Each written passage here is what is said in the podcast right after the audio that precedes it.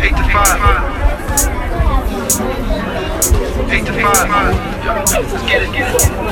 Let's get eight to five. Get it, get it. Eight to five. Word, word. Let's get it, get it. Eight to five. Let's get it. To five. Eight to five. Let's get eight to five. Welcome, welcome everyone to floor 45 of Corporate Courtney, and I am your host, Courtney Johnson. This week, I wanted to build upon some of the conversation that I had on floor 44 around the negative impacts of thinking of yourself as a family when you're in a corporation and how, you know, these institutions weren't built to be a family. In fact, they weren't built to support most black people, let alone black women in the first place. And then something happened at work. So, if you guys will follow me, I think that this could go crazy and all around because my thoughts are swirling, but also could be a really great tie in. And when I was first kind of planning out the podcast and what I would talk about in some of these places, I had a friend mention um, a topic that she kind of thought that I would be good at doing. And I brushed it to the side because I really didn't want to be that vulnerable with a bunch of strangers. And I also, at the moment, couldn't figure out if it really had anything to do with being in corporate America or if it was just another sob story of my life. So I definitely kicked the can on this one, but this incident at work makes me feel like at least I can share it. And hopefully it's not too out of the box for some of our listeners, but if it is, if nothing else, just take away from it that these are experiences that some people um, have to deal with. But if you've been listening to the podcast for the last few weeks, I started a new job recently or a new role within the same company, but you know, different partners, different department, different people. So I've been on a number of large meetings and because I've also had surgery, I've been having to do a lot of my work from bed. So I haven't really been on video camera for some of these meetings. But now that I'm feeling a little better and I'm feeling a little stronger, I've been trying to do meet and greets, um, which is my only way of networking. It's not like I can grab somebody a cup of coffee to get to know them and network and try to learn the space and the players. So I've been scheduling like 15 minute, you know, windows of time on camera with some of the people in our department just to be able to say hi, face the name, get to know them.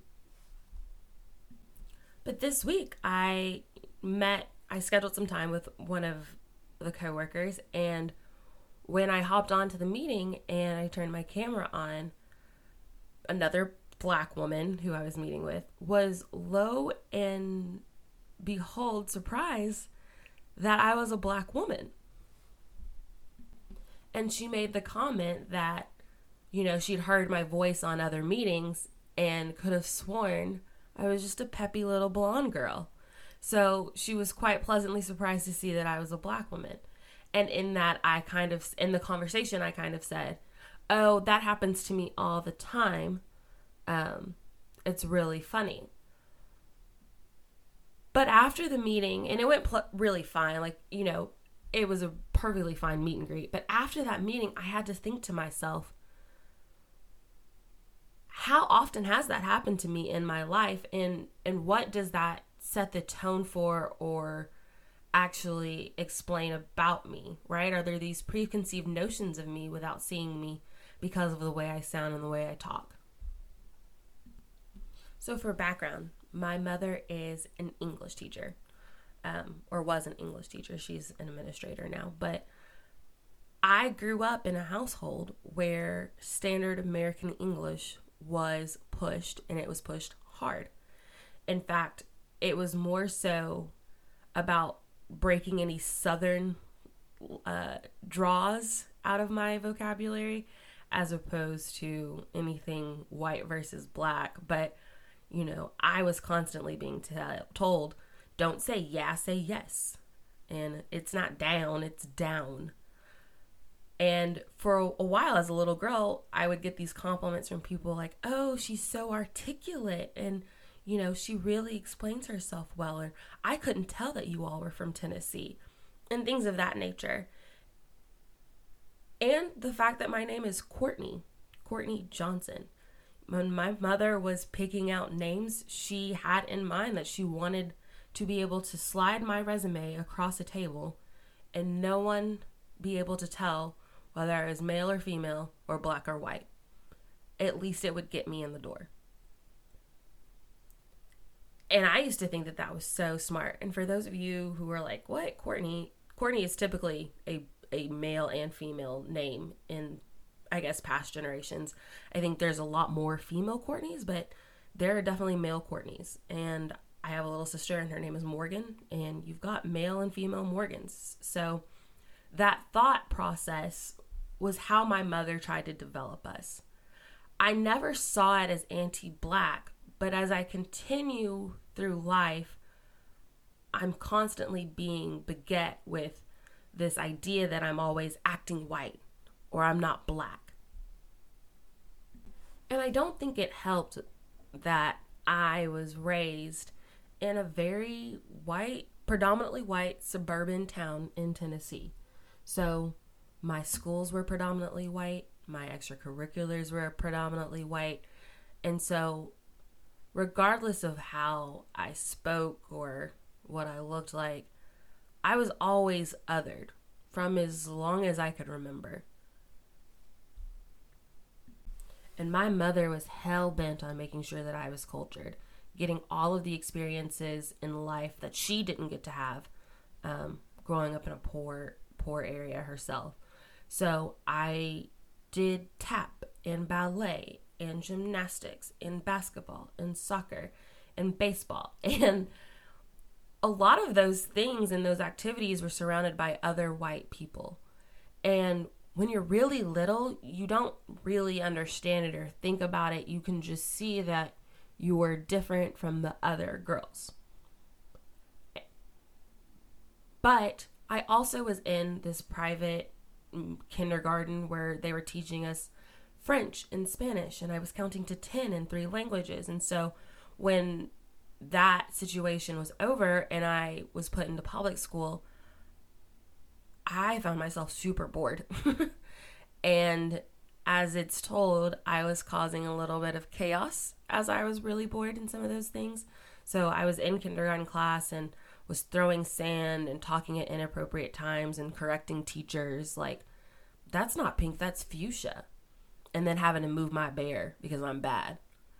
And so my mother had conversation with the principal and they tested me to see if i was ready to go to the next grade and apparently there is like a final exam for kindergartners which is insane to me to think about as an adult but like i score like a 97 so i was definitely moving to the first grade and the principal told my mother that I would never be at the top of my class again if she moved me. Two weeks into that first grade class, and I was in the top reading group. So my mother has always shared that story and has always been super proud of it. But the things that I remember after moving to the first grade was that I was born in 93, not 92. So I was a baby and being picked on. But also, I was one of one or one of two as a black kid in those classes as well. And so I was the baby and I was the black kid. And growing through that, you know, when you're really little, you try not to think about it too much or feel too home type of way. But there have always been these comments, even from white kids. They'd come back from spring break and they'd be like, Well, I'm blacker than Courtney now. And I'd have to sit and either hold my tongue or laugh through it because I didn't want to make a scene or make any more attention on me for that situation. I just quite never understood how to handle it or what to say in those situations because I didn't want to be further othered, right? And in that space, I became hyper competent. It wasn't going to be that I was a baby and that I was black and that I was stupid as well. So I tried to prepare for the unexpected. You know, expect the unexpected, predict the unpredictable. You know, I was never going to be caught slipping in a situation. In fact, the spotlight wasn't going to be on me unless I was cracking a joke and being the class clown of some sort, which I also think was probably a trauma response or some kind of protector um, for myself because if I was funny, I wasn't, I was something that was valued. And I still went to, you know, black churches. My parents had black friends. So I always lived in this dual world where I was surrounded by black people and I was surrounded by white people. And I just learned to deal with that duality for most of my adolescent life. But when I got to college, it was a world's difference. I ended up in a in a apartment slash dorm. Well, it was like a four piece dorm, and the girl in my actual room was black. The girl in the other room was black, and then the girl in the other room was white. And they'd all come from the same school though. But to UT on paper, I was a black girl, and I could go in this dorm with these other black girls and get a semblance of um, home or, you know, a feeling that I would be used to. And it was quite the opposite. Those black girls hated me off jump. From the moment I spoke, introduced my parents, tried to get, you know, my parents bought them lunch. I we were just so excited for me to be in college and I was going to be with these black girls and this was the experience I always wanted and lived for. And I couldn't make a connection. And when I finally understood that, you know, I wasn't probably getting anywhere with these girls, when I tried to make friends with other black kids once I got to college in the little spaces that they create for you in a predominantly white school, they had already spread the word that I was this bougie, preppy black girl from Knoxville that, you know, was acting white and thought I was better than everyone which was far from the truth because all I wanted was to dive in to have more black friends and to get that experience that you know you see in TV shows that you grow up watching. You know, I thought I was going to get a different world. You know, this was my love and basketball moment. So to not have that was really a hard slap in the face. And so I retreated to what I knew. I hung out with kids I knew from high school and rarely ran into problems, but it wasn't like I got the experience that I was dying to have to share clothes because my black body did not fit those skinny white girl bodies.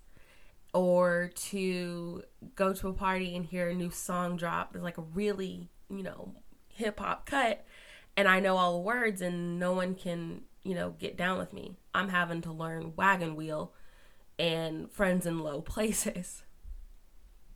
And I would try to insert myself into like clubs and activities where there were more predominantly black people, but I faced a lot of the same thing where there's this preconception that I thought I was better than everyone because of how articulate I was. And I would go to these, you know, panels in town halls where black kids were talking about how this was the first time they've had to be around white people and they were adjusting and how they didn't feel like they f- could fit in and how they felt questioned about their intelligence or their reasoning for being there, that they were an affirmative action piece. And I felt really bad about that. But I also was struggling with my own black experience at a predominantly white school, where now I'm around more black people in my classes than I ever have been, and I can't connect. And when I was talking to advisors or these teachers or professors or leaders who were leading these things, and I would share my experience they would always kind of minimize it. Like, yeah, honey, I get what you're saying, but a lot of these other kids are going through something way worse. So I wasn't getting the support there either. And it took me a while to kind of find my niche. I slowly started to find girls who didn't mind that I talked like this or girls who didn't mind where I came from. And I never brought my friends back home um, for the first two years of college. And it was really sad and scary for me because I didn't want anyone to think that I really was perpetuating this idea that I was acting whiter, that I thought I was better than everyone. And I make friends and I get in clubs, and because I was very persistent about my want and need to have myself surrounded by you know, intelligent, beautiful black women as friends. I do find my friend groups and I bounce around and I get through and I get my got my first job and I go off and I work and I never have to think about it. But for a lot of black women, and once I got older, I started to realize that part where I felt like I was being ignored, what those other kids were saying about having to also feel like they didn't fit in and that they couldn't understand why everyone was, you know, looking at them or judging them or having white teachers. You know, they never had a bunch of white teachers. And so having to overcome that. And I can see how hard of a struggle that is, but I can also see the parallels to how I had to do it, but at such a young age. And then if you come from a HBCU and you came from black areas, getting to corporate America is the first time you're thrown into having to be with a ton of white people all the time and how dominating that culture can be. And so you're trying to figure out how you assimilate and how you go about that. And it's crazy cuz black women face all all black women face all sorts of discrimination once they get into corporate America. And the coping mechanism that is generally done is to start shifting identities. And for for every person that's a different reason behind it, you know, whether you're frozen or you're trying to be the model black citizen or you just have mixed like feelings about, you know, who should you be at work and is it authentic and is it not? And that's really hard to do after coming from a completely different world as well. And what I didn't have were the words at a young age to be able to say, you know, I wasn't trying to fit into white culture. I was trying to survive it. And I've had to try to survive it my whole life. And I did so with learning as I was going. But that's really hard to explain and express to other people when you don't know what you're doing or why you're doing it.